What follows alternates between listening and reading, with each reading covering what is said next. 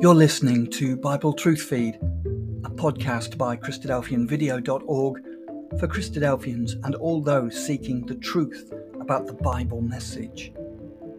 Join us now as we present our latest episode.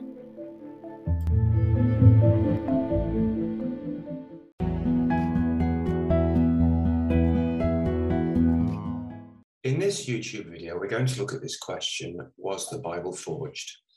And to examine this, I'd like to take it in three separate stages.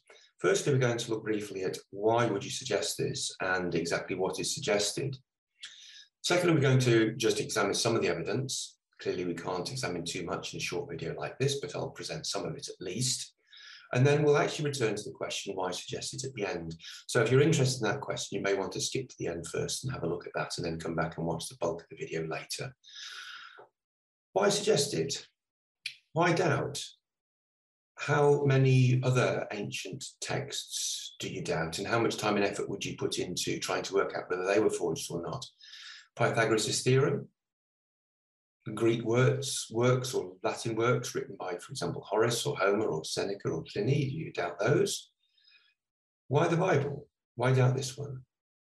And I'd be very interested to hear your comments on that. So if you want to write anything below to help us uh, understand why people actually do doubt it, uh, that would be interesting for us to know. So please do leave those. Uh, what is actually suggested here? Well, firstly, it suggested that books in the New Testament were not written by the people whose names appear on them. Uh, this is a charge which is specifically levelled at uh, the person Paul, who is um, named in 13 of the letters, and it's suggested that some, many, maybe even all of them are not written by Paul. Uh, it's also suggested that the Gospels are anonymous. They're a much later product. They come from an oral tradition, and people basically wrote this stuff down much later, and they weren't even um, remotely written by the people who claim to have written them.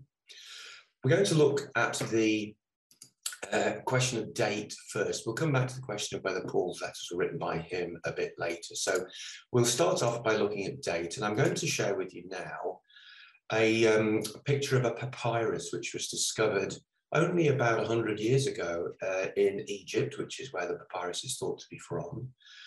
The papyrus has written on it part of the Gospel of John, and it's been confidently dated to the first part of the second century AD. So I put on the screen here what that might look like, AD 125. So that's roughly when this is from.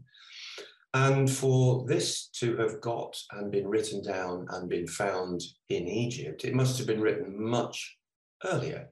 So this is very strong evidence that the Gospel of John was indeed written down early in, or sorry, in the first century AD.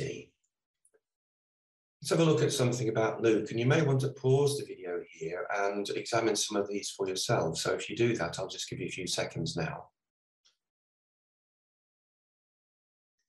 But for those who want to hear a little bit more about this, the writings of Luke are peppered with historical information. So his gospel and also the Acts, which is believed was written by Luke as well, although nowhere is that actually claimed.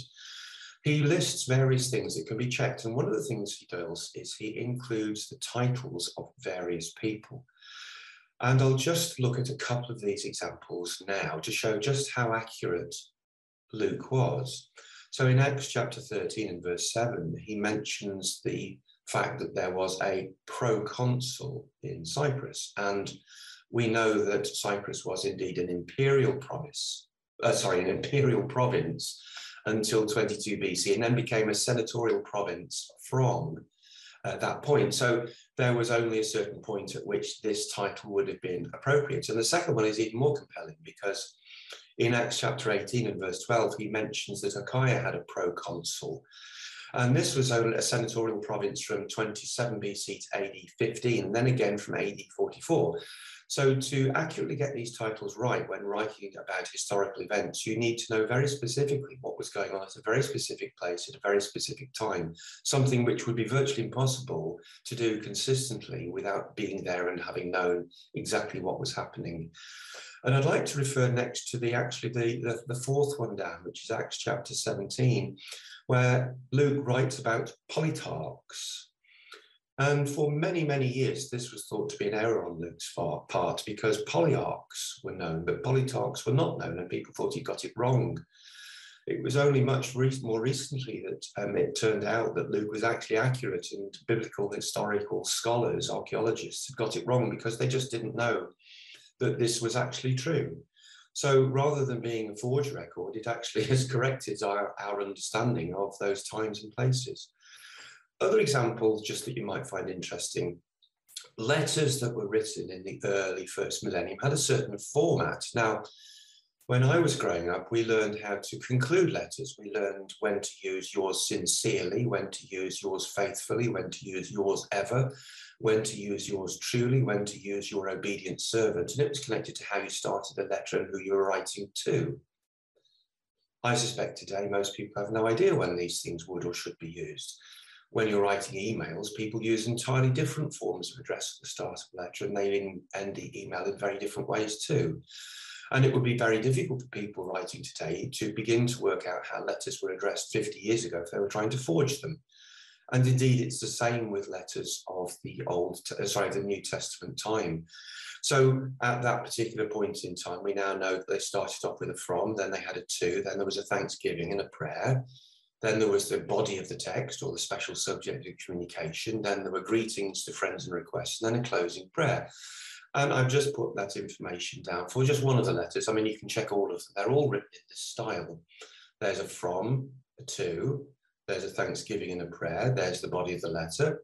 There is the greeting to friends and requests at the end of the letter, and then there's a closing prayer. And again, you may want to just pause the video here and have a look at this in some detail.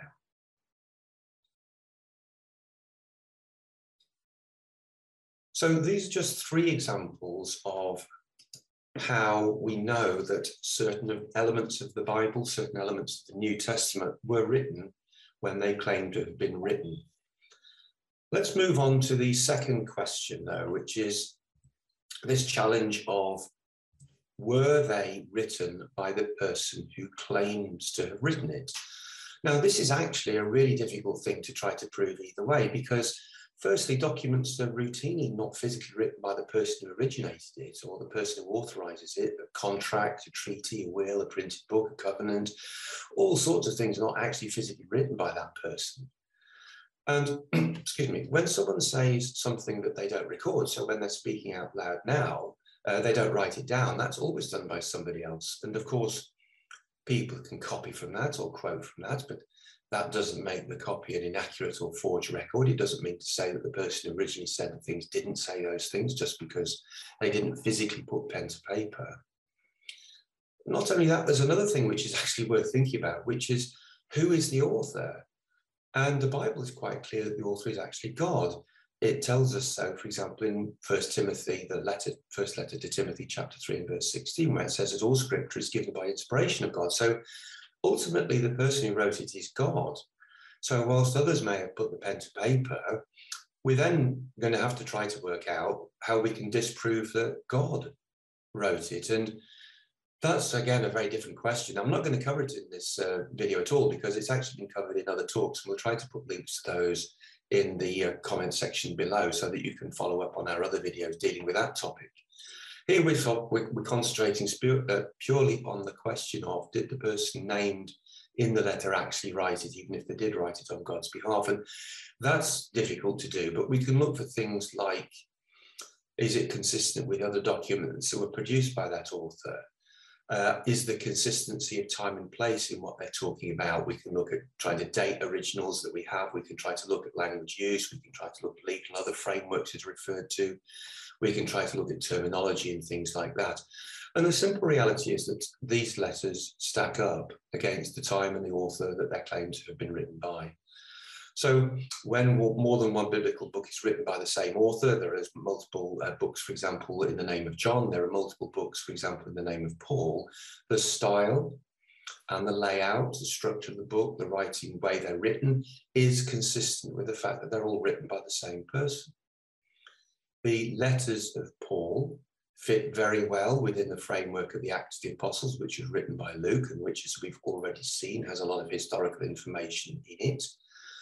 and they fit into the picture of um, and they fit into this picture of ideas and information that is provided by all the different letters when you look at them together so extremely consistent all the letters of paul look like they were written by him not only that the books show undesigned coincidences things that would be virtually again impossible for someone to try to invent later on a, great example of this is that in the gospels we we learn by chance that peter was married the gospel um, written by Matthew, for example, in the letter of Paul, again, nothing to do with really what the main body of the argument is building up is.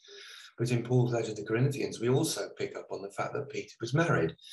Things like that would have been virtually impossible to have uh, invented later without knowing uh, Peter in person and without knowing the details of his life. It's quite common that people who are writing um, novels make errors of this mistake, uh, sorry, errors of this type or they don't just put this information in because it's so difficult to be consistent, where the Bible includes this and is always consistent. Not only that, the various uh, very earliest commentators that we have from the second century AD onwards, so these are people that are writing within 50 years of the books actually having been written themselves. All of these people are unanimous as to wrote, who wrote each document. And that isn't just people inside the mainstream church, it's people from all over the Roman Empire. And that would be highly unlikely if the names and writers were invented. And as we have seen, they were written at the time so that the authors would still be alive, so that the idea of other people forging these at that time and the people still being alive and not objecting or not complaining about that, again, is, uh, is not really very credible. So, in summary, the evidence is overwhelming that the 27 books of the New Testament were both written at an early date and where a writer is claimed that they were written by the claimed writer. The same cannot really be said by other writings from this turn, from this time. So Christian writings such as the Gnostic Gospels were written much later than the New Testament Gospels and show problems of history and consistency. And the contrast, therefore, between these uh, apocryphal um, New Testament and the New Testament is very marked gives us uh, actually encouragement that the New Testament writings are indeed accurate and truthfully written by the people who say they were at that time. So, why challenge? Why suggest the Bible is a forgery? Well, at some level, people who do that are attaching importance to what it says. It clearly, in their minds, isn't just a standard text that you can read and ignore. It, it's something which they feel people attach importance to. If you're an atheist, just don't read it, it doesn't matter. Why bother? But there's obviously something more to this than that, which is why I'm interested to know about people's comments about it. And it's often, um, this is done because people were previously Christian and they're obviously struggling to come to terms with that and they don't seem to be able to move on, which, again, if people lose faith, that's not a particular problem, is it? Why can't you move on? Um, why don't you just leave it behind? And then we're left with things like, well, it's presumably because it may help their academic career or it, it makes a name for them or, uh, you know, makes them somebody or because it helps them sell books. So the reality is, as we've seen, the Bible is not forged. It's amazing that anybody can really suggest that. So I don't know what else to say other than have a look at it for yourself, examine it carefully, and draw your own conclusions, of which hopefully this will be the start of that journey for you. Thanks for listening.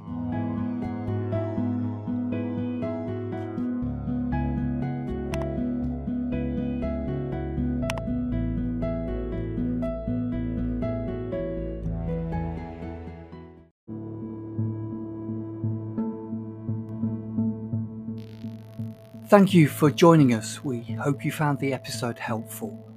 Don't forget, most of these episodes are also available as videos on our video channel cdvideo.org. So head over and take a look. If you have any comments or questions or suggestions, please get in touch or leave us a voice message. We love to hear your feedback.